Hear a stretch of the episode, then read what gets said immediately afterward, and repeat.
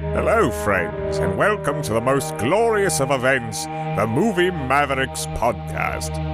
This outstanding program is hosted by two fine gentlemen, Jason and Trevor.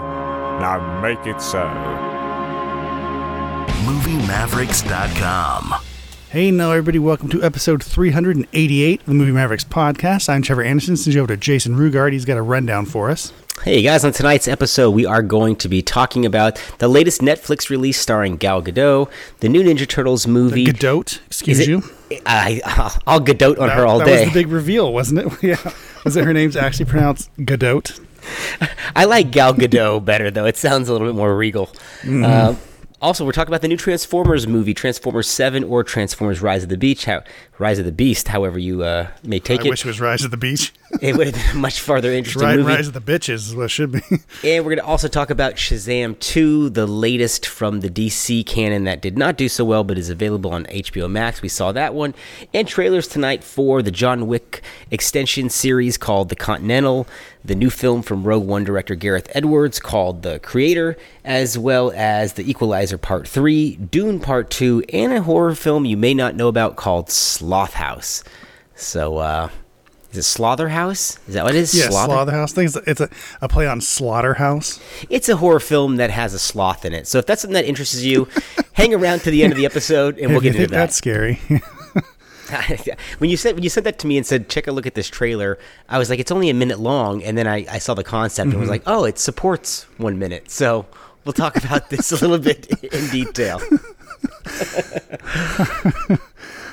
All right, let's do a little trivia like we always do. You have it already queued up in advance of this. What is the first? Yeah, we're gonna do one out of the book here. So we have a, uh question says, uh, "Bounty hunter Robert De Niro must dodge mob bullets while transporting criminal Charles Grodin in this 1988 comedy." Really, I'm not even gonna read the things. Yeah, we, we know what this is. This is Midnight just, Run. uh, Let's do yeah. it again. Let's go again. That, that that's a one lot- was, that that was a one was a bit. That was a bit easy. Well, here's the trivia question: us. Who directed it? uh, Midnight Run. Uh, I don't know actually. It's Martin Brest. It's his uh, follow-up film to Beverly Hills Cop. Martin Brest, whose career was unfortunately derailed by making the great film Meet Joe Black, which was just shit on when it came out. Uh, yeah, that is a good movie actually. What do you it's got very there? long though, so. It is long, but it is good. All right. In For Love of the Game, Jane asks, What if my face was all scraped off and I was totally disfigured and had no arms and legs and I was completely paralyzed? Would you still love me? What is Billy's response? what? I don't remember this part. It was in the Uh, trailer. Was it? This was in the trailer. I can't remember what he said until you say it. But it was in the well, here we trailer. go. Okay. A, can I get back to you on that one?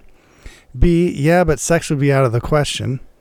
C, no, but I'll love you until the day comes. D, no, but we could still be friends. It's got to be B, right? I want to say it's the last one you just said. No, but we could still be friends. Mm-hmm. Well, they missed. They missed on on on it being B. Then. Yeah, you're right. I swear that was in the Should have been yeah, but sex would be out of the question. Come on, that's a great. That's the, whoever wrote this question outdid the the script writer. yeah, and that was a pretty good movie too. I liked For Love of the Game. Uh, yeah, it's a good movie. I got a That's question, a Sam Raimi movie. Okay, I, that's why I know some things. uh, and it's got John C. Reilly in a great little performance in that movie too. It as the does catcher. as the catcher. Yeah, he is really good. in that, Yeah. Un- unsung in that movie, uh, and a grisly uh, injury sequence when Costner hurts himself cutting wood. Yeah. That's, uh, like, that's where Sam Raimi's horror chops come out during that sequence. Where you're like, oh, this got a lot darker than this little light romantic comedy or sports fantasy that we were watching. I mean, I guess that movie, like most Sam, well, I mean, what makes Sam Raimi good is that he puts his fingerprints on movies, and especially the the pitching scenes and stuff uh, in that movie are very Sam Raimi, but they're really good. Even the structure of the story, I, I enjoyed quite a bit, and how that was told. Yeah, and it's a different structure than you'd normally get. I think uh, maybe that's why it wasn't so hot, but I don't know. I think it's uh, under undervalued and overlooked. Okay, so the question I have for you, I got a trivia question tonight. What Patrick Swayze film was originally supposed to star Kevin Sar- Kevin Sorbo? I can't speak on, on the man's name here. It, it well, just Kevin pains me. Kevin Sorbo of television's Hercules um, was going to be in a, uh, a movie, but he had to, you know, give up his role because he got, I think, was it a stroke he had, a, some sort of aneurysm? Yeah, he had he had a stroke at one point. He also blew out his back at one point, but I think this was predates maybe that was that. the same thing Yeah, issue. might be, yeah. So this was uh, in, in the late '90s, if that Although gives you a sure. hint. Uh, yeah, I, uh, I mean, I obviously the only guess that I would have would be Black Dog because that's the only thing I could think of that Kevin Sorbo would have worked in. Yeah, that's right. Swayze movie around that time. You're correct, yeah. Um, and I don't know if it had, would have done any better if it had Sorbo. Do you think it would have performed any better than it did? Because it, it bombed. Uh, I think it's uh, I think it's a good Patrick Swayze movie. Actually, I, I, I mean it did bomb, but I think it's a good movie. But and it works because he's in it. I couldn't. That's that's one of those things where you just couldn't see someone else in that movie, and I don't think Sorbo would have been very good in it. Sorbo had a three picture deal with Universal. He did Kull the Conqueror, and then he got injured or had the stroke, and so he had to drop out of that project. To me, Black Dog was always a second tier action movie of that era along the lines of Oh, Fled 100%. Or Chill Factors, you know, those kind of second tier action movies. That's where Swayze was at that point, um, up until the end of his career, really.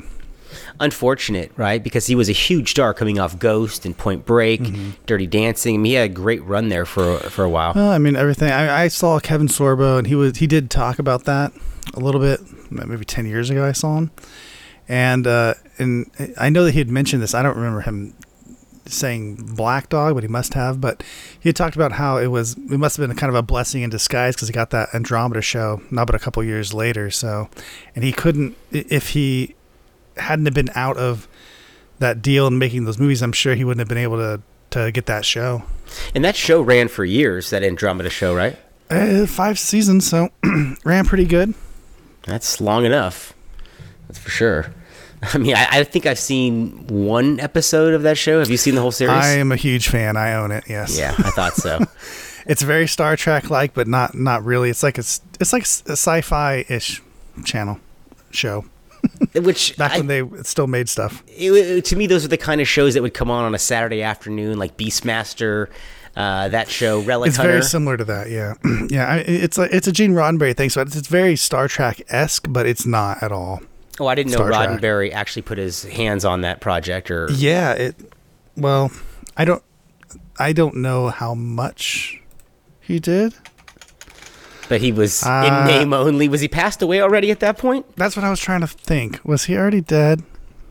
Was it based on an idea he had? Um. Some sort of Oh yeah, for sure. Uh, so it's based on unused material, um, but it was developed by other people. So he must have been he was uh, gone. dead by then. When did he pass away? I want to say the early '90s. Um, I know, right? When was this? Yeah, 1991. So he was definitely. Uh, I don't know why we had to read that. We both just agreed that he died in the 90s. but uh, I, I mean, yeah, because uh, I remember the Next Generation thing. They were like, "How are we gonna go on like with this?" And, and they did just fine. But um, but yeah, Andromeda was good. I liked it. Well, uh, I did all right on the trivia tonight. Not not a bad night of trivia there. Although I think the first one was a bit of a gimme on the the Gene Roddenberry one. I did hear an interesting bit of trivia, although it's television trivia, and I don't know if you know this because I was blown away by this trivia that this could- that could be true at all. You ready for this? All right. Which one of the Golden Girls served in the Marine Corps? Uh, well, um, uh, uh, what the hell's her name? Uh, Dorothy, right? Yeah, Bea Arthur. Uh, thank you, Bea Arthur. God, I couldn't remember her name. Yeah, I just, uh, I mean, that pops up every once in a while. I think I just saw that on social, a meme or something on social media. That's a pretty, that's a really fairly common, um, trivia question Oh, is it really? I I, or a piece of trivia, I guess I should say.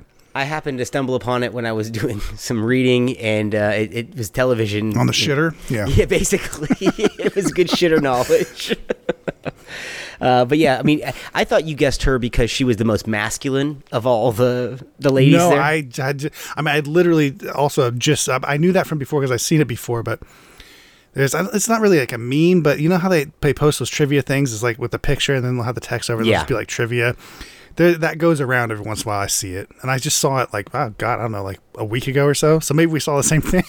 Well, here's something that's equally mind blowing. When that show started, the youngest member was Rue McClanahan, who played uh, Right. the the, uh, the slutty character. What was her name? Was it Rose? Uh, I can't, Uh, no, I, I can't think of her name. Blanche.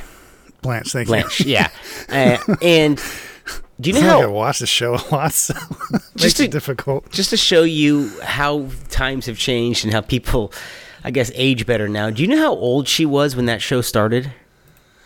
Oh, all of them were relatively young, right? I mean, the mom, uh, uh, what's her name, um, was was younger than uh, Was younger than uh, Dorothy. Bea Arthur, right? But Rue McClanahan was the youngest on the the show. Um, I don't know, weren't they? She was like in her fifties, I think.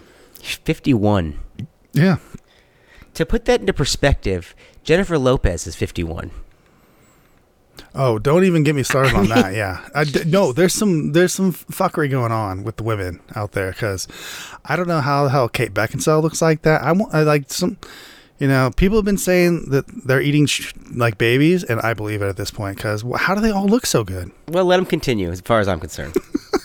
nobody's Sacrifice the children. nobody's missing the kids.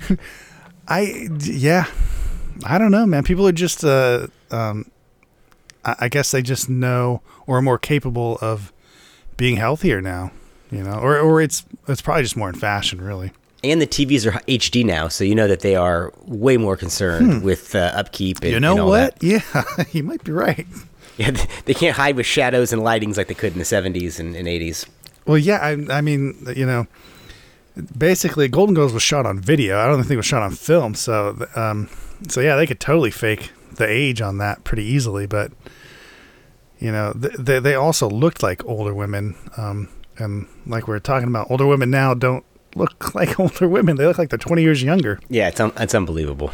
Uh, particularly like when you say some of those names that you said, uh, Sandra Bullock, you can include in there, Julia I Roberts. can keep going. I mean, yeah, the it's it's insane. It's very interesting, but it must just be the health is catching up to us. You know, they say like we're going to see people live to like 150 within our lifetime and stuff, and, and it's probably true, I guess, because uh, you know, look, look around at the rich people. They're they're looking pretty good. We're turning into the movie Elysium. I swear. That's what's happening here.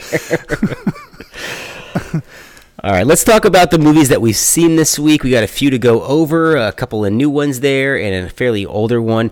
Let's start off by talking about Transformers Rise of the Beast. This is Transformers 7 if you're counting, or Transformers 2 if you're going off the soft reboot, because this is technically a sequel to 2018's Bumblebee.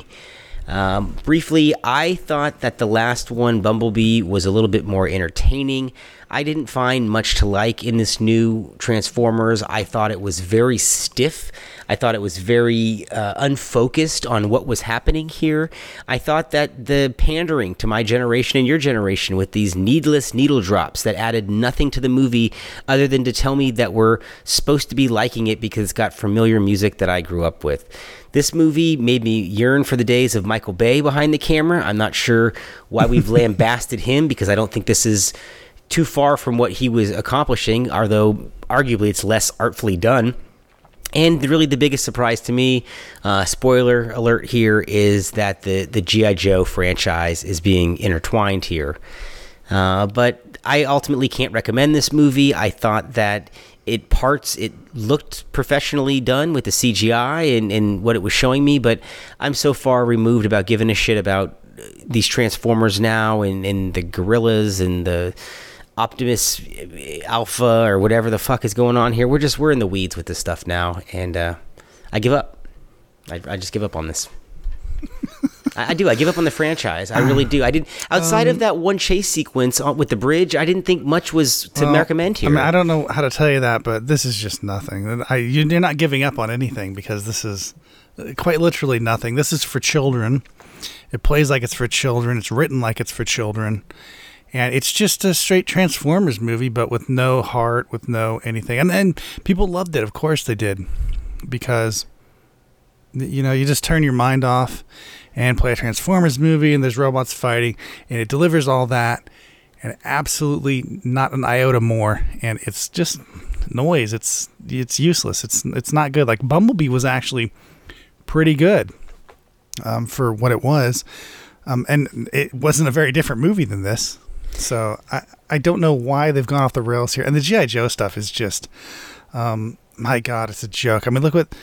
I, Mattel thinks they're about to have a fucking uh, you know windfall with their with their IP because of the Barbie did so well. Remember when fucking Has having a Hasbro? Yeah, Bro, they're still over here struggling with Transformers movies and fucking GI Joe. Get out of here.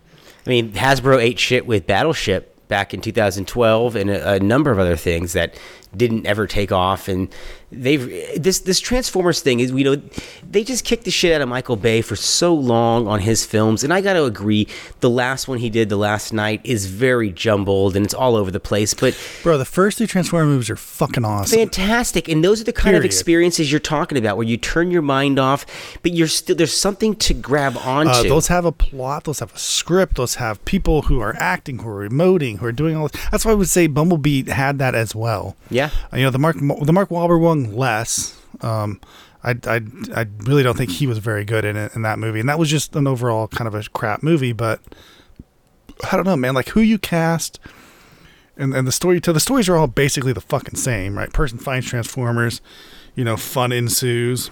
That that's fucking it. So I don't know how you fuck this up, but it's just uh, like this is one of the most uninteresting Transformers movies, right? This has to be the worst one by far. which is why I think it's one of the shortest uh, as well, if not the shortest, because there's just nothing. There's no meat on Maybe the it bone felt here. long as shit, man. I mean, it's over two hours. It felt long, especially by the time they got to that last battle sequence. It's just like, who gives a fuck? Uh, I yeah. It's taking forever. I like I said, I thought the high point of this was the chase sequence on the bridge, and outside of that, didn't find much to just latch onto. There's no interesting character here. Like you said, there's no real acting. there's almost nothing to contr- to critique. You And know, there's just it's it's literally nothing. I don't even know what you would if you went through this, you know, video piece by piece and critiqued it, or not the video, but the movie, and um, y- you just wind up just saying what happens in the movie. I don't even. There's like nothing to critique. Like what what happens in this movie? What's the uh, what are the setups and payoffs? What where What are the where stakes? Are the moments?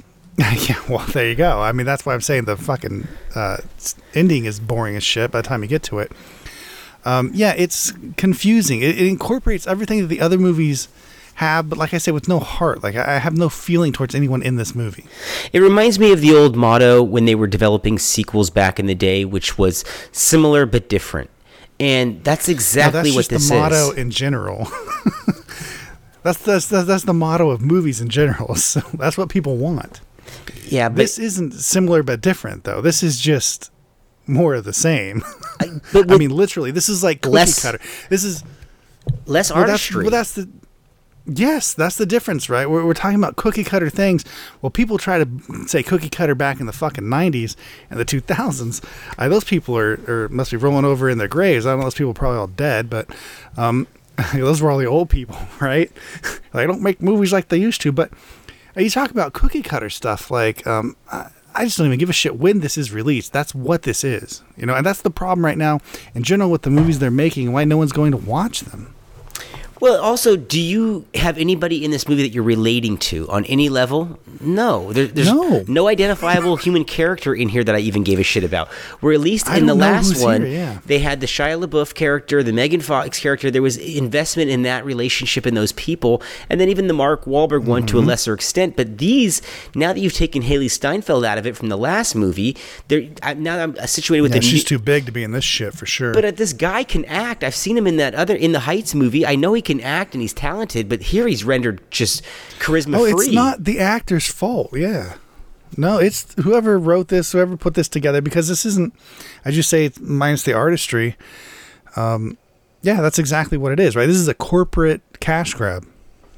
Yeah, it's it's unfortunate, and I'm surprised this did as well as it did. Well, or the other thing is that this is just for little kids. Take your kids to it; they'll love this. No one's going to care. And if you just really want to turn your brain off and not really think about anything, but just see cool special effects and things, well, then I guess this movie's for you. But beyond that, I don't know.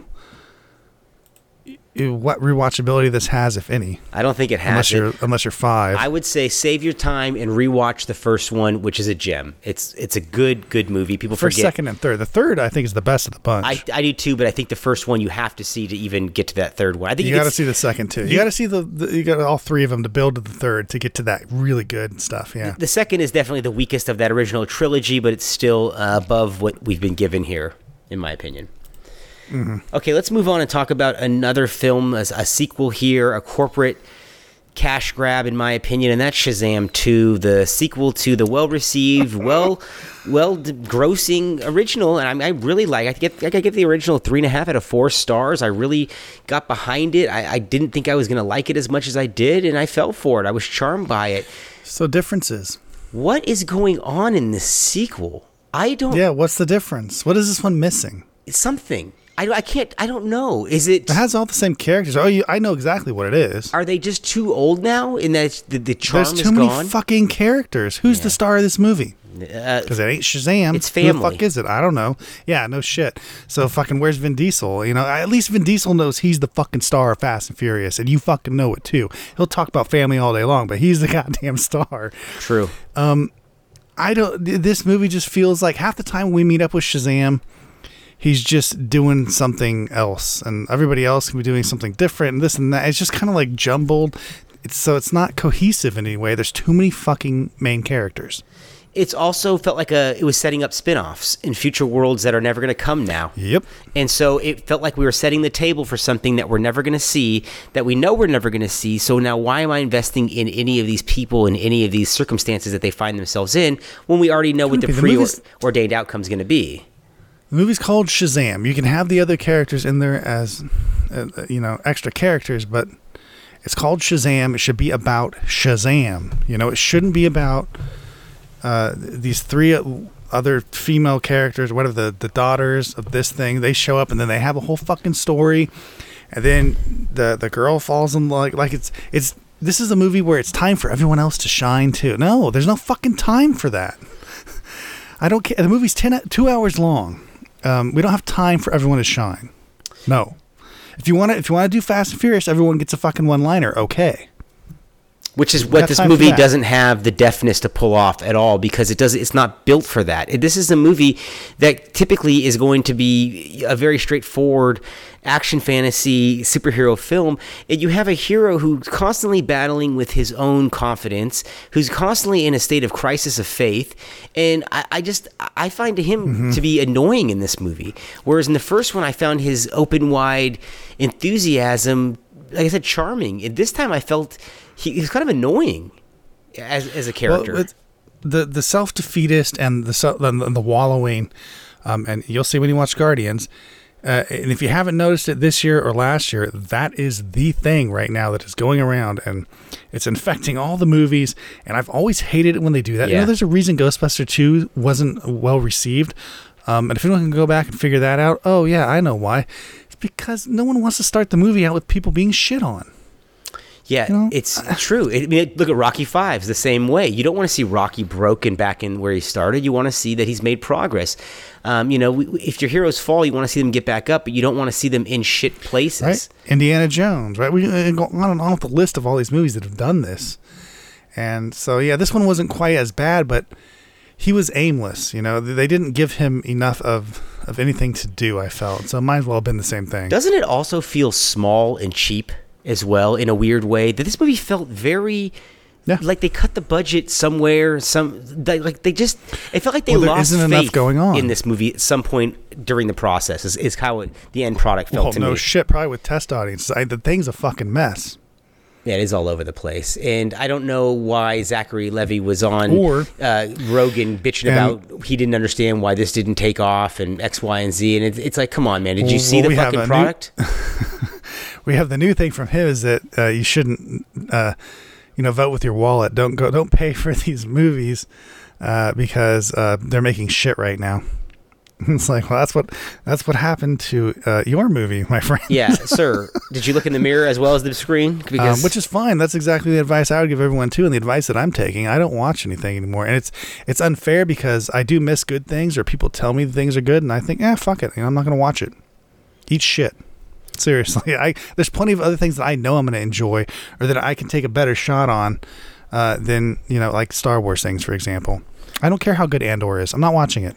I, I don't go into this things uh, to shit on it. Trust me, I know we're sounding negative tonight, but when No I when I kidding, I watched know, this, why- 20 minutes yeah. into it, I thought, man, this is going to be a long, another hour and a half here because this is just it's it's a flailing duck on screen here, and it's not the worst DC movie ever made, but it's definitely one of the most Well, it's no Black Adam. Uh, yeah, it's definitely true. Uh, but it, it's definitely a confused movie from the perspective of what they want to accomplish here. I'm not sure what the end goal was, if it was to set up a spin off that like we're never going to get, like I said, but it, it just to me was Yeah. a movie that was very unfocused in what it was trying to do. It is unfortunate because I do uh, the, the idea of the of the kid that turns into the big superhero is very It's appealing. it's a very 90s feel. Uh, yeah, it's it's you know, it's retro without really having to harken back to anything. It just it just feels like when they used to make bigger movies for little kids, you know, in some way. And they used to make those. Um, Do you know? You know what? This is so I miss that. this perfectly re- is encapsulates this to me as now I think about it is I loved the first Shazam. I really was was charmed by it, like I said. But Mm-hmm. my fear when I saw the first Shazam was that it was going to be the movie that the second Shazam is. That you know, that's that. So I, as surprised I was how much I enjoyed the first one, I when I was watching this, I thought, okay, this is what I expected, and it's a hell of a downfall from one to two, as far as I'm concerned. It's a quick one. I I mean, you're right, but they didn't. The premise for two wasn't set up until the end of Shazam, right? And so they it, it almost it's almost like as if they painted themselves into a corner, because they had all these and people now to they deal have with. and now they have all yeah all these fucking superheroes, right? And it's just it's unrealistic. They should never have done that, or if they did do that, it should have been temporary. Also, these kids are aging rapidly. It's not Yeah, that I know. cute I noticed anymore. that It's too. the Stranger Things like, shit, scenario. you know, the, the next, uh, you know, with the Stranger Things, they got they've gotten away with it. Surprisingly enough, with this movie, it feels like if the, if they do make a next movie, they're all going to be in college. There's no fucking way. Absolutely. Yeah, these kids are in their mid 20s by now. But you know, I, the whole superhero moping thing uh, that bugged me when I first saw it. You, you know, you can go back as, as far as Superman two when he wants to get rid of his powers to be with Lois, but even Yes. in Spider Man, you know, when he wants to not be Spider Man anymore, and that's what kind of ruined those late Spider Man Sam Raimi movies for me was his constant self wallowing and I did this and you know enjoy it. You're a I fucking superhero. felt like that was even in the first one. I, I mean, I, I, I give a little with some of it. Like the Spider-Man movies, I think were still good, even regardless of that. You're not wrong, but that was kind of part of the first one. He always had that the guilt over of, his uncle. uh, soberness, yeah, the kind of you know hanging over his head in that way. So I can forgive some things for doing this, but there are other things like I said, Ghostbusters two, which I think is the best example of this. Um, mainly because it's the reason everyone hates that movie. It's not surprising. It's not hard to figure out, but they do it all the time. We don't. It's so weird to have uplifting movies and then oh we need a downer for some reason you need to shit on this guy right at the beginning and then he can he can get back up through it and you're like well why like why why is this person who's been so amazing in several movies all of a sudden is just a piece of shit like what why that was a big mainly it's because of a breakup at this point because they do that a lot with these movies I mean, you, uh, to exemplify that, uh, a big trope and, and one that had that exact breakup motif. Look at the beginning of Die Hard Three, Die Hard with a Vengeance. I mean, we pick up with Mm-hmm. Bruce Willis when he's hungover, he's single. You know, he hasn't talked to his kids or his wife. You know that whole thing, and he's already. He's at the lowest point. You're thinking like, well, what happened? We just saw him walk off at the end Mm-hmm. Yeah, of Die is- Hard Two with the wife, and he's the hero again, and everything. And now i was gonna say that's a good one yeah. So that's a good example thank you. I don't know why they want to reset it like that so many times. It's just it's it's bad. There's zero reason for doing that. Like that that just means you don't think you can one up yourself, so you gotta take yourself back Yep. several steps in the beginning of the movie so you can get back to where you were at, at the beginning at the end of the last movie. No, come on, God. It's lazy writing, is what it is. Uh, it's it's just being unimaginative on how to start your screenplay of the new adventure. But I will say I do respect that back in the day we used to get sequels that were standalone entries. I miss those days when it wasn't so episodic. Yeah, that's when things were were better. When something was episodic, or you know, if if a sequel even made reference to a previous sequel, it was typically a throwaway line Well- or a piece of uh, prop in a scene. You know, where oh, that's Yeah, the thing from the previous one, or episodic. It, they, like, epi- well, depends on what you mean by episodic. I guess most episodic things tend to be pretty standalone, especially when it comes to movies. It's only as of recently that they tied everything together because they're taking now, they're taking one movie now, one idea, and they're trying to stretch it across either an entire show, right, or several movies and it's not that was never meant to be like that you know you have a new idea it furthers the movie along you make that one episode thing and you do that and so you can do that in episodes you can have a long arc if you want to but you, you fucking have a whole episode of to itself I mean, th- it reminds me. I mean, I've told this story on the podcast before, for so excuse me if you've heard it before, and I'm going to mention in our film school days. So if you're drinking along with you know the podcast, I'm mentioning film school, so drink up because we do this. We talk about our film school stuff a lot, but. Do you recall when we were in school and we were pitching ideas to a class, a teacher in a class, and the kid said, I remember this kid couldn't even explain his idea. Then he said, Well, it's a trilogy. And the teacher said, Whoa, whoa, whoa, whoa. You don't have enough idea for a movie. How do you have it for three movies? And that's what I think about sometimes is that that. the lord of the fucking That, rings yeah, that was the Lord of the Rings days when everybody thought they had a trilogy. everyone was making a trilogy Yeah. everyone Uh, but at the same time, the, the principle applies still where these people don't really have an idea that is fruitful enough to be expanded to these lengths uh, in most cases, as far as I'm concerned. So you get a lot of oh filler. yeah that's what i'm saying yeah A lot of filler, a lot of extra action sequences. that's a big problem All that shit. Well, back in the day, you used to have real episodic things. Like you, back when they were making, you know, 22 episode seasons, 24 episode seasons, 26 sometimes. Hey, um, you'd get f- what what you would assume would be filler episodes, but they were sometimes really fucking good. Um, mainly because they just they didn't move forward the the long arc, but they were in and of themselves a good idea for that episode. You know, they were they were a complete thought. They weren't like uh, you know, beginning, a middle, and end, and, and a beginning in one fucking movie, a middle in another fucking movie, and an end in another movie. That's one fucking movie. Like, what's wrong with you people? Do you know what I saw recently? Because we were watching some old episodes of Friends, some other uh, old dramas, some Magnum PI episodes. One is that on the filler, dr- the drama, the nighttime hour dramas, when they'd have a filler episode, it usually would center on a side character. They would get a turn to be the lead for that episode. Sometimes, yeah. Uh, if it was a sitcom, it typically was a clip show episode where they would have that vague storyline, but they would use it as a reason to, to flash back to the previous. Sometimes. I mean, those are terrible. Those were yeah. huge in sitcoms back in the day. You'd have two, at least two of those per season in the later seasons. But that's because of you couldn't, you didn't own it, and you could only see it yeah, when it was on TV. So Right. clip shows w- worked. They, I mean, they, had, they served a purpose. absolutely. And it was you, nobody watched every episode of a show. It just was unheard of unless you it was your favorite show ever. No, well, I mean, you couldn't until it went into syndication. Um, you just you couldn't. Yeah, unless you had the DV, the VCR uh, preset, and I, I never could figure out how to get mine. even that was hard. That was hard to remember to do that. Oh, I I did that. We, mean, we did that a couple times, but it's just that's too difficult. then, plus, if someone else is watching TV, then yeah, I mean, I feel like we're about to do the City Slickers bit, but it's like uh, you know, it's a bit much. Yeah, and on top of it, things would switch around the schedule quite a bit. If you didn't know back in the day, uh, things were not always on Thursday at nine. It would be then you know a different yeah. day, different time. That's why you planned your week by the TV Guide. Fucking right. All right, let's move on and talk about Heart of Stone. This is one that you caught up with on Netflix. I didn't get a chance to see this yet. Is it worth my time? I never mind watching uh, a Gal Gadot movie. Godot. Uh, her last one with Ryan Reynolds and The Rock was so disposable. I forgot I watched it so after fantastic. I watched it. Red light. Are you ready for the second for the sequel? Red Notice. I mean, put a yeah. It should Yeah, be Red Notice. Red Notice. I called it Red Hey, Light. that's just should be the subtitle. Red Notice Two. Red Light. No more, please. I don't know. um, I feel like I'm supposed to give this a good review because everyone really seems to like this movie, but I don't know what the hell they like about it. It's not good. Um, they almost sell her as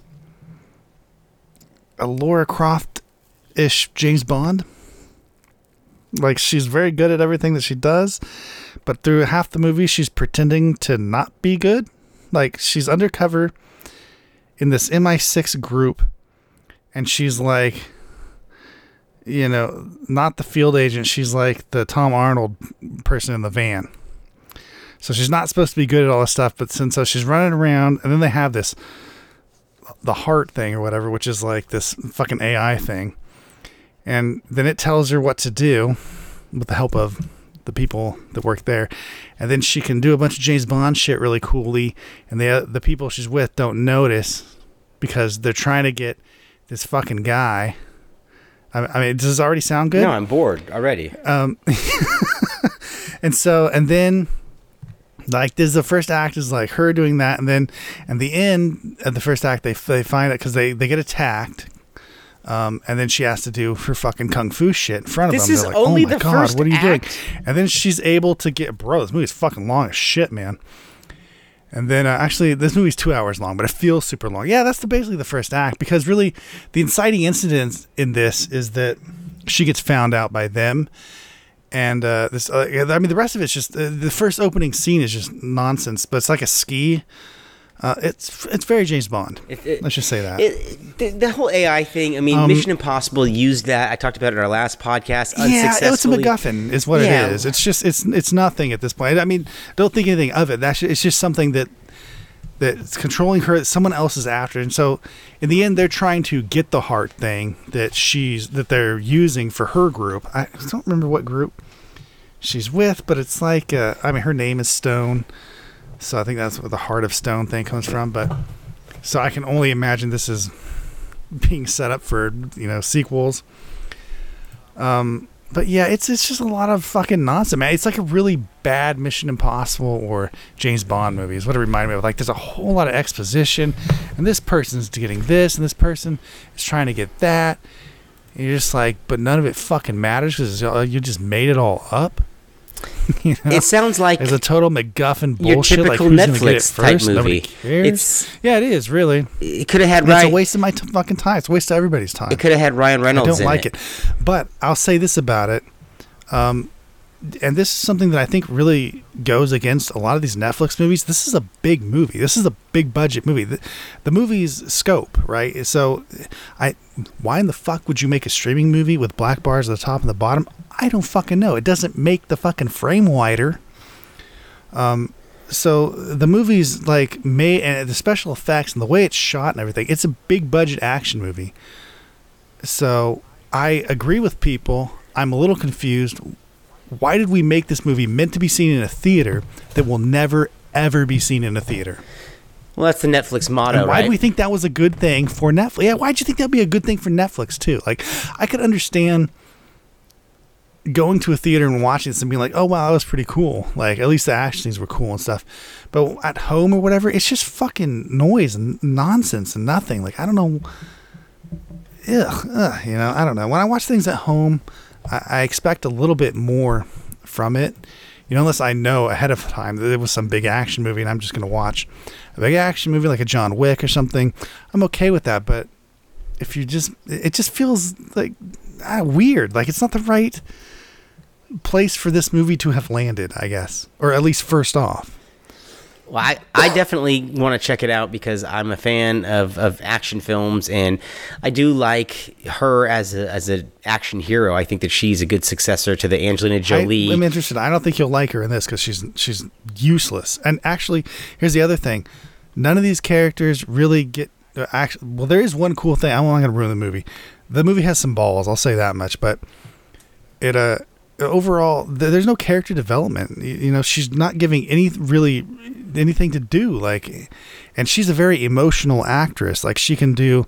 Uh, if you've ever seen Wonder Woman, she can just like you know give you a look, do this or that. And you're like, oh fucking all right, I'm there. Like, and she emotes well. and in this, but in this, they, she's got nothing to do. That was my problem with Red Notice. I thought that she was just window dressing in that movie. So I was hoping that she would be Mm-hmm. a little harder edged here, something along the lines of what a Kate Beckinsale would be doing uh, 20 years ago or, or you know Angelina Jolie. Yeah, I would rather have seen her built up as an Angelina Jolie, but because of the current climate where we cannot, or we are for whatever reason allowed to have action stars or movie stars in general, even though we still have them, um, we get shit like this. Yeah, fodder for your Netflix account to scroll through and maybe be remembered, just like that Jennifer Lopez one. To speak of her again, that Mother movie. that was popular for a few weeks and now is, Yeah. is forgotten. Unbelievable. That one's far worse than this. So. Well, I mean, let's talk about Michael Bay once again. Remember the Six Underground with Ryan Reynolds? I mean, when was the last time you revisited that? And that one wasn't very good. I, I, I will never. It's not very good, you know. But more importantly, that one as well. Um, but now that I think back about it, like that would have played way better in a theater. I think so too. I probably would have tolerated it more, strangely enough. Yeah, it's un. I actually probably would have tolerated it more, even if I hadn't seen it in theater, knowing it went to a theater. like that's. Yeah, but but the mindset when you watch a fucking movie makes a big difference, right? Like I Yeah. watched plenty of movies that weren't in a theater on a fucking full frame VHS. So if for anyone trying to you know trying to compare things like oh like movies made for the theater and I've seen like some pretty dog shit stuff in my life that was meant to be seen on big screen, you know. Um, and it plays just fine, but you, at least you have expectations. At least you know what you're what you're getting, and so you can adjust for that. Um, and for some of these movies, I don't know. I just I guess I don't get it. Like, do are we just over theaters at this point? Are we done? Are we out? Are they gone? Well, they're not gone because I was at it today and they were full because they was the five dollar Tuesday. But um, I, I think that Netflix and these other companies should really consider releasing a lot of these at least. Uh, limitedly because there, if, we're, if we're having no movies come out because of this strike and they're talking about pushing everything back there's zero Yeah, reason I'm not to push these things out into to this the, Well- the aisles of the theater It's digital. I don't think the movie would have done well. You know, I'm, I'm not an insane person. Like, I don't think it would have done very well. But it's fucking digital, and there's nothing else playing. That's what I Why- You couldn't put this in like 800 theaters or you know something like that. Like, come on. At this point, if the strike does hamper these releases and everything jumps off the calendar like they're predicting, you might see Barbie and Oppenheimer ruling the charts until Thanksgiving. I mean, honestly, that, that you really oh, Barbie for might sure. see I mean, that. God, God. All right, let's move on and talk about Ninja Turtles: Mutant Mayhem. I saw this Mm. this uh, this afternoon. Went to a 5:45 showing uh, with somebody who was younger than I was, and it was an absolute shit show. Five dollar Tuesday, like I mentioned, should have known. There was may I thought it was four year olds. It was probably four to seven year olds in there. It was a birthday party. There was probably 20 of them. Let's be honest. They were they were 15 and 16 year olds. And I gotta tell you, my favorite part of the movie wasn't even the movie. It was watching this kid who never sat down, running up and down the stairs the entire time, uh, finally eat shit. And I gotta say, I think I may have willed it into existence because I was just looking at him going, God, I hope that kid eats shit. And then the kid ate shit, popped right back up, made eye contact, and then he ran off crying. So um, to me, that was the most satisfying point of the movie going experience. The movie itself, uh, I didn't really know what I was getting. I rewatched the live action original 2014 one that Michael Bay produced, once again, that name with Megan Fox. And uh, I hadn't seen it since the theaters. Really enjoyed that, watching that last week. So I thought I'd give this one a try. And I don't know, you know, as much as I was talking about the pandering needle drops, this is wall to wall with music that is absolutely meant for our generation or quote unquote the parents in the audience. You know, the ninja rap with Vanilla Ice pops up, all sorts of pop culture references. Jackie Chan as the voice of Splinter. Uh, it's it's all over the place with wanting to be liked, and they're I guess the most appealing aspect of the movie is that these are truly teenagers. They are into the slang, the you know, the videotaping, and the plot comes down to them wanting ultimately to save prom. So I thought that was kind of cute that it was almost an '80s uh, comedy that about four teenagers and their goal is to save prom. Now, the bad stuff.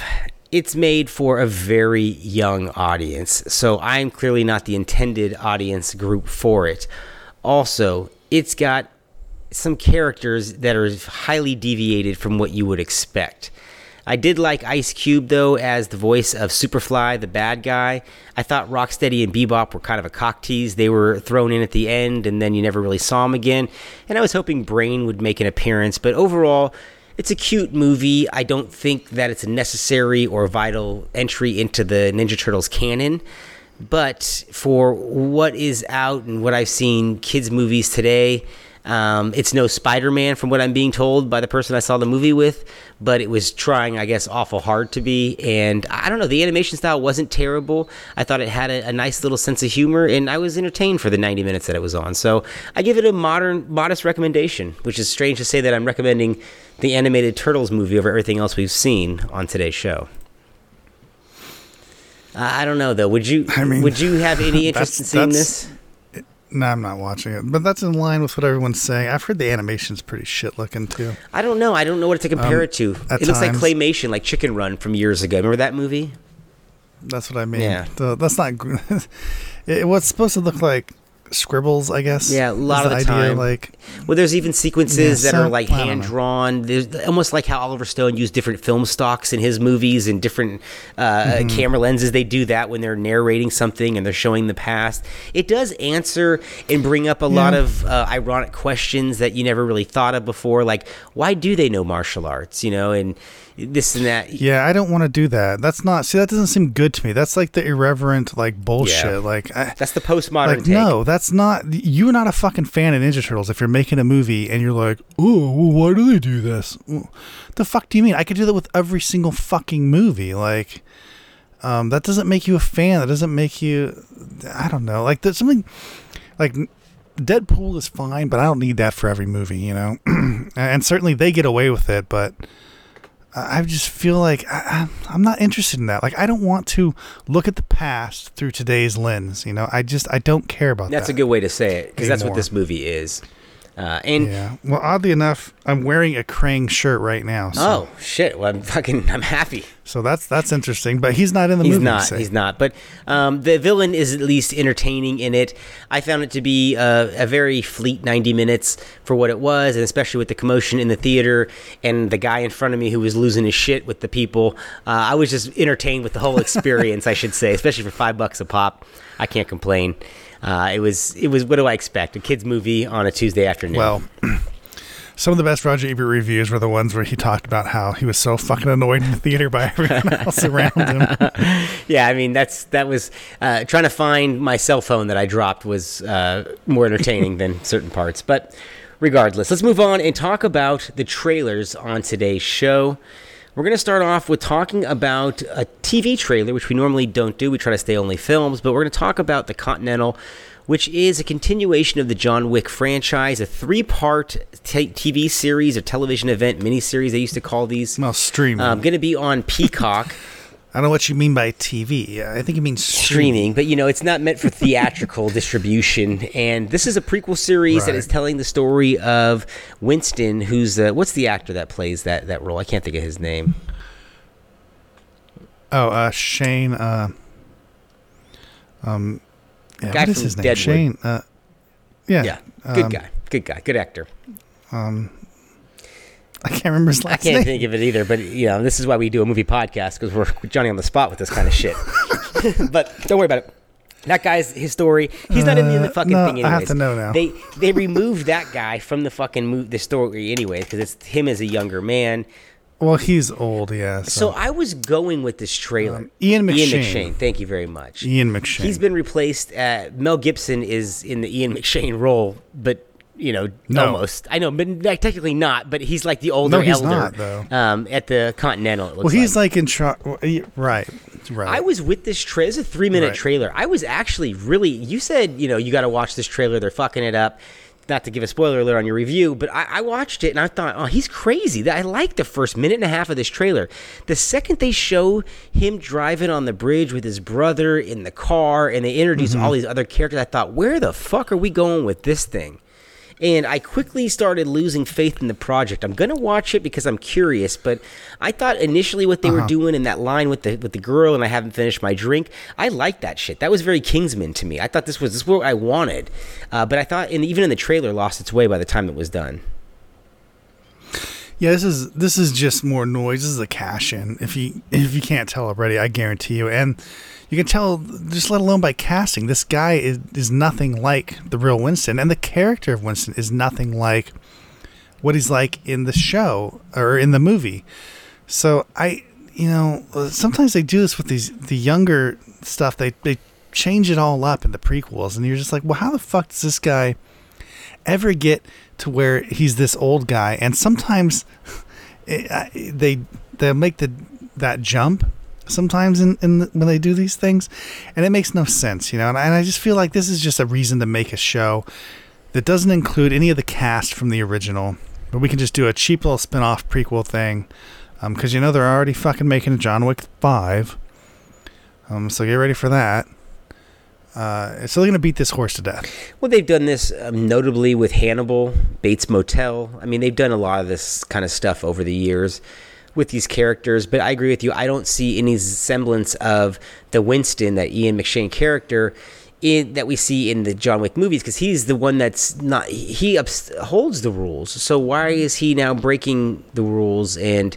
What, what's up with these characters that he's bringing in? And Yeah, I- the, look, I like I said, I thought the first half of this trailer was very good. So hopefully those are the two episodes, and then it's just one bad episode. I give it a shot because who knows? You know, it's only three. Well, I don't know how long. Uh, this is like a miniseries, like you say. my six hours. This could be like um. So I was gonna say I don't know how long this actually is.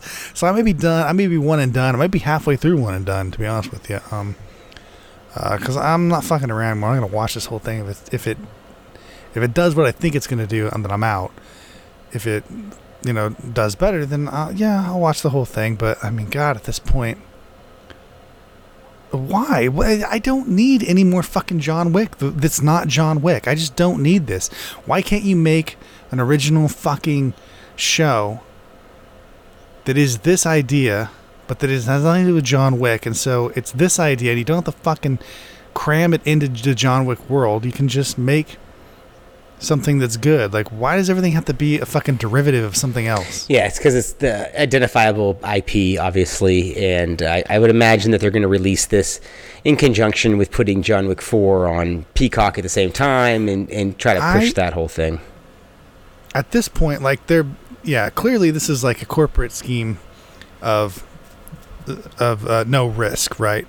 But at this point, it almost feels like doing this gives gets more risky, uh, or, or certainly riskier than it's ever been, ever. You know, and it's always been risky because people have expectations for things. And so you can just totally destroy a franchise and, and, and do it over and over and over again until until essentially confidence is lost in the institution that is creating the fucking product, right? Look at Marvel, isn't that what we're getting right now? yes, I know that's what's happening in general. That's why I'm saying this is just not a good idea to keep doing this. I agree. You're you're getting the make- watered make down, diluted version of this, which is clearly what this looks like. It's John Wick on a budget, if anything else. All right, let's move on and talk about The Creator. This is the latest film from Gareth Edwards, the man behind Rogue One. And man, if this doesn't look like a Star Wars movie, I don't know what does. Yeah. uh, this looks like the Star Wars film you didn't know you ever wanted to see. To me, I was very, very taken by this trailer. I'm all in. This looks like vintage Neill Blom, Blomkamp, you know, District 9, uh, or Dish, was it District 9? Yeah. Elysium, I had brought up earlier, uh, mixed with a little Golden Child and a dash of Escape from New York. I think John David Washington is going to be a kick ass action hero if he ever gets the right vehicle, and this looks like the one of the ones that's going to set him on the way. Um, looks like a fun, entertaining B movie type riff, and I'm, I'm all in. I really uh, got excited by this trailer. What are your thoughts? Okay, I'm gonna be a little. I'm gonna play the the downer a little bit on this. I agree with you. I, I'm definitely watching this. Um, I think this could be good. Um, but again, I'm tired of these tropes. This this movie's ultra serious. Like, why is it so fucking Yeah, serious? fun. That's why I thought Escape from New York Um, because of the dourness. Oh Lord, this is so fucking serious. And on top of that, you know, this is just iRobot. This is just this robot shit where someone has to, you know, um, I don't know, Babylon AD. Like, what the fuck? Uh, how many times can we redo this? And it doesn't seem like there's anything different in this to any degree. It's just going to be the same fucking thing over again. And I, I just find it hard to say this is original. There's nothing original in this other than it looks like a big budget movie. As you say, the acting looks pretty good. I mean, we got some good special effects and stuff. So I'm going to watch this. It'll probably be pretty good. I still, I, you know, I don't know. I, I demand more. I'm just looking for escapist entertainment that isn't overblown at this point and something that's not just two hours this- and 40 minutes with uh, the destination of four more prequels and sequels to come. Give me a standalone, interesting story. I agree. story. So that's something that this yeah, has. that, I thought that this was like a, at least a story. This feels like a one-off. This feels like a whole story. You get to watch it, the whole thing. That's why I'm saying this looks good. And as you said, it looks like the Star Wars you didn't want. It does have that um, Rogue One type look. But again, the Rogue One was supposed to be the Star Wars I didn't know I wanted. And yes, it was not the Star Wars that I that I it was a shit show, and no, to to no credit to Gareth Edwards, who was the credited director, because we know the, the history of that movie and, and how Well, you- it, it basically stumbled its way into being successful. You mentioned Elysium. I mean, Blomkamp, or whatever the hell his name is, Neill. Um, he's had his own problems. You know, sci-fi is not an, an easy thing to do, i- and especially if you fall into the tropes of stuff and you try to just make something that it easily preys on people's emotions, which this appears to do with the kid. Like how at the end of it, like what would you like? Oh, I just want robots to be live free and be happy. We don't have any of that in the refrigerator. How about some ice cream? Is this little girl eating ice cream? She has no fucking neck. like, I'm sorry, but what fucking like seriously? Like that's such a fucking eh, blah, whatever. You know, that's why I just it's like, what are you doing, guys? God. Well, I mean, obviously, we're talking about a trailer, so things could be out of context and in, in, order, but uh, good point on that. Uh, but I do want to see this, and uh, I will be watching this. At, at very least, it turns into a fun B movie a la 65, uh, or something like that, along those lines. No Escape, you know, one of those kind of second tier sci fi movies. I don't know. I mean, maybe that, that would be the hopeful that I would have in this because I don't think it's going to be good much beyond that. I mean, this is the problem that 65 had was that it went, it tried to have a fucking emotional story background and it was just like, God, this is unnecessary. Also had a great actor in the lead role, uh, basically someone overqualified for that material. Yeah, and and so and this kind of as well. Some that might be the saving grace of this though, too, for the creator because that was the saving grace of 65. So it might be the same thing for this. And 65 really is this fucking movie, really. When you think, I know, that's what I was thinking of when I was watching it. I mean, I just yeah. So over and over again, same fucking movie. I Let's just know. hope it doesn't Man, I like. I'm just a little tired. I don't want to see another Babylon AD. How about that? I hope it doesn't turn into that. I, you know, I'm tempted to rewatch Ugh. lately. I, I'm, I'm ready for it. It's so bad, it's good. it's Come awful. on. It's fucking horrendous, bro. The movie never gets better. I remember. It's horrendous. I remember you rented that movie over and over again. And You finally fucking just had to. You couldn't even return the Redbox rental because you had it for so long. it's horrendous that fucking thing. I, I think it's around here somewhere too. You must have hate watched the shit. I do. I watch it every couple years and go, "Yep, still fucking sucks." Getting my money out of it though. All right, let's talk about Equalizer 3, the latest in the unlikely trilogy of the Denzel Washington Antoine Fuqua action series. This is uh, really Denzel's only franchise and one of his biggest money earners, and a really uh, interesting late in his career hit for this this series to go.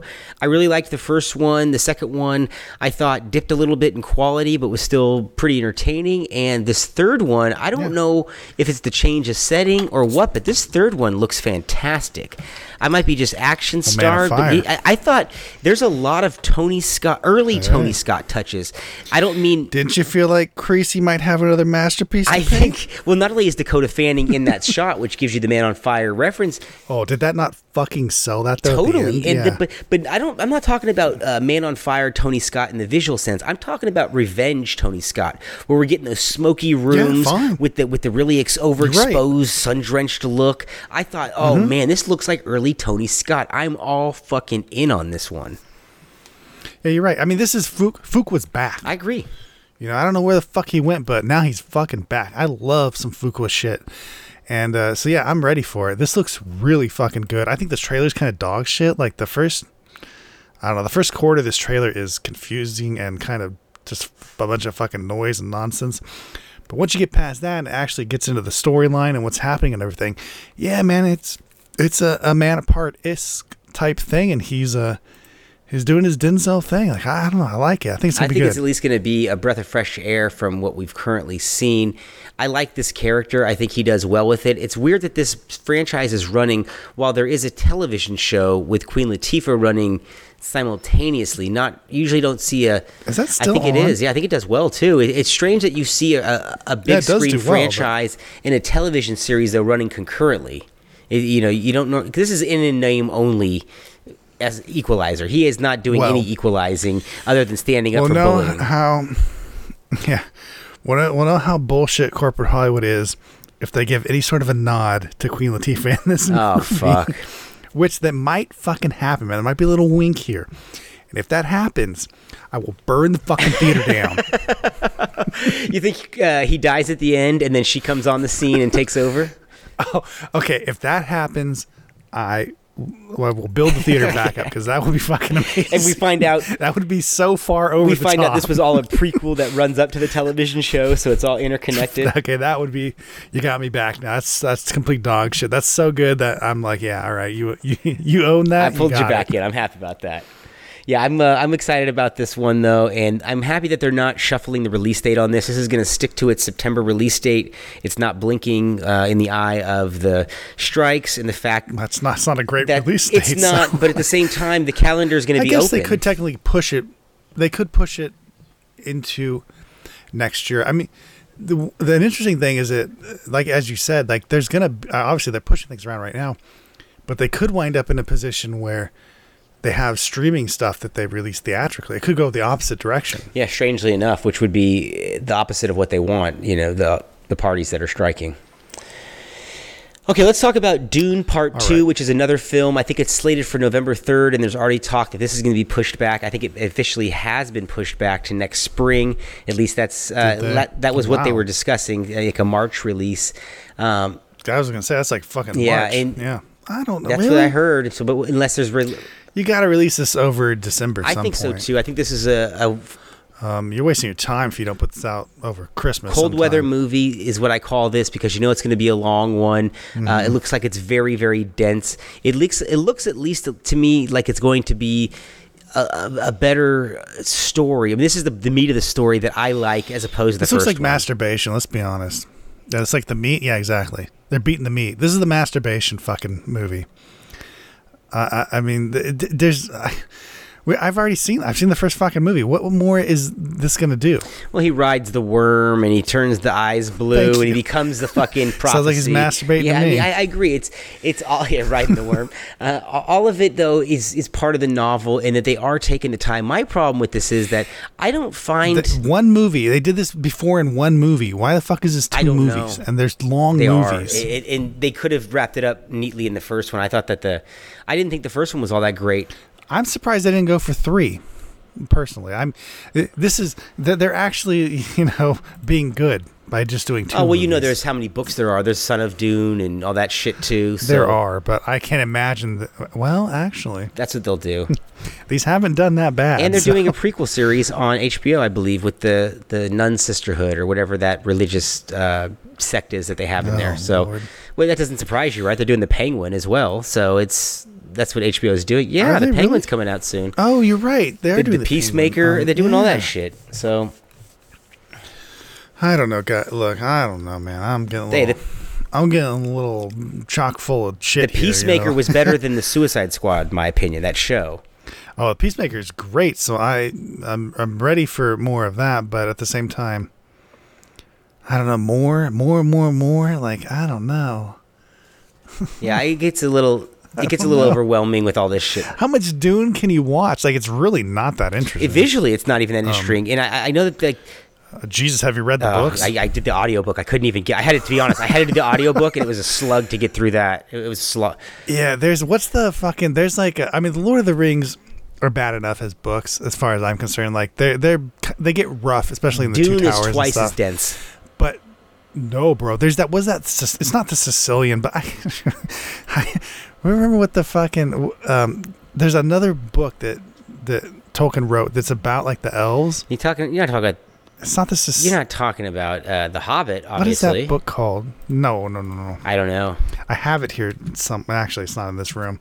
Um, it is it's like reads like a history. It's so it's like fucking dude. It's so fucking Just sandpaper. I'm good. I don't want to. Yeah. It's just oh my god, yeah, it's unbelievable. Like there's some of the shit where it's just like, okay, you have built a world that is too fucking thought out. Like I just am not. That, it's like Star Wars Episode Two. I'm not that. Do you know what I was thinking about the other day? Is that you know the appeal of the original Star Wars and certain stuff, and even Aliens to some extent, is that they would hint at larger worlds a lot of the time. It would be a throwaway line of dialogue, and that shit That's you would you fill in with That's your it. imagination what that could have been. Yes. But now that everything's put to you, fuck, we didn't see Jabba for two movies. We heard about him, but we didn't see him. You know, it's like there's certain stuff. You know, you saw Boba Fett for a, a flash in this movie, and we all loved him, and things like that. You know, it just they every even in the first John Wick, a lot Yep. of that shit was successful because they were alluding to things. They were alluding to a bigger world. It was only an hour and a half But long. also-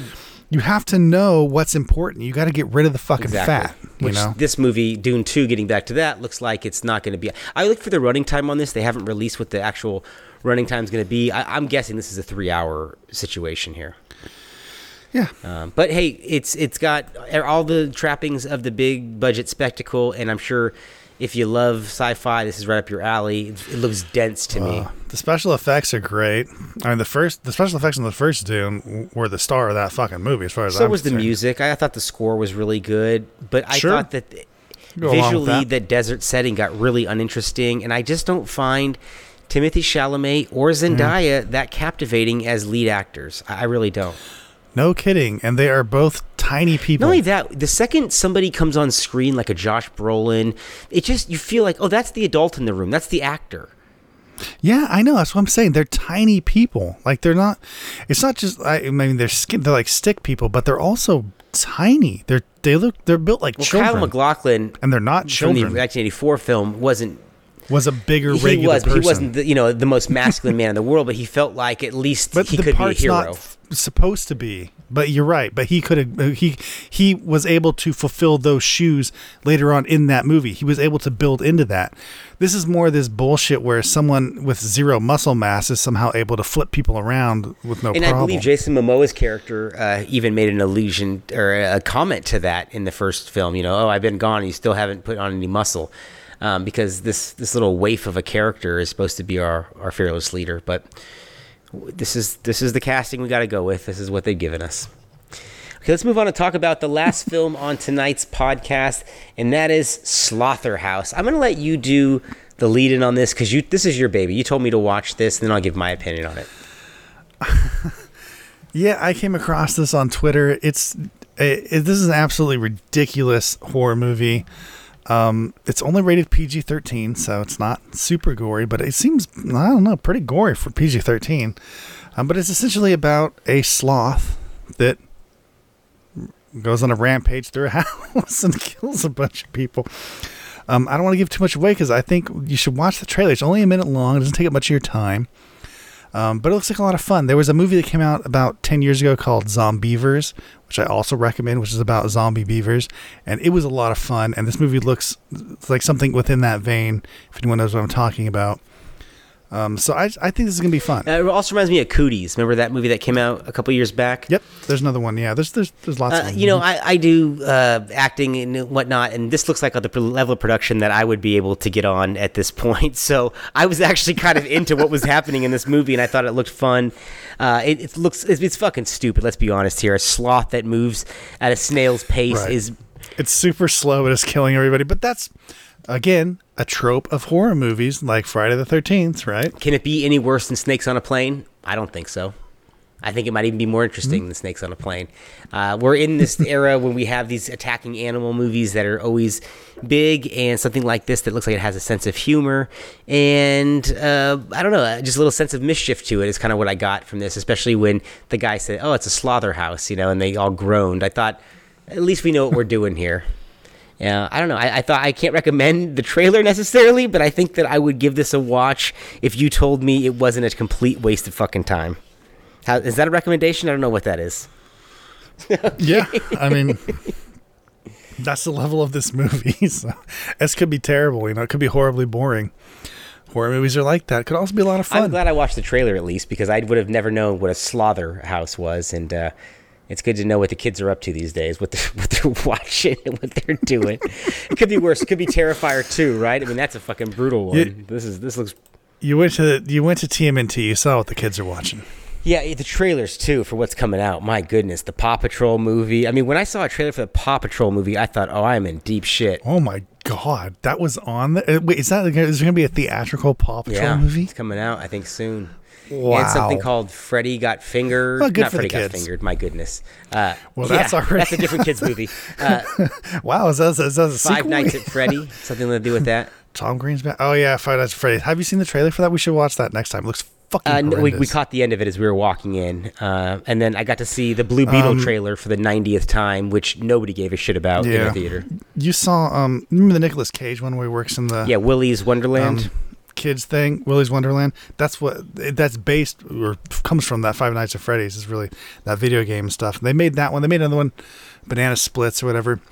Both of those better look way better than that fucking trailer for Five Nights at Freddy's. I they they did Five Nights dirty. Huh. I'll definitely check it out and talk about that on the next episode because I don't have any frame of reference of what the source material is. So I'm, I'm kind of curious uh, because it was Yeah, we'll have to do that. it was being next time. explained to me and I thought, yeah, it sounds like the Nicolas Cage movie. So that makes a lot of sense. All right, well, that's going to wrap up tonight's show. We want to thank you guys for joining us. As always, check out our past episodes on Apple, Stitcher, Spotify, wherever you may be getting this podcast.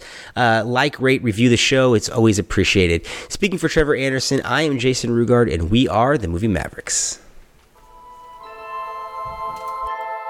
Oh my, another magnificent episode has come to an end. If you're craving more, set your destination to MovieMavericks.com, Warp 9. Engage!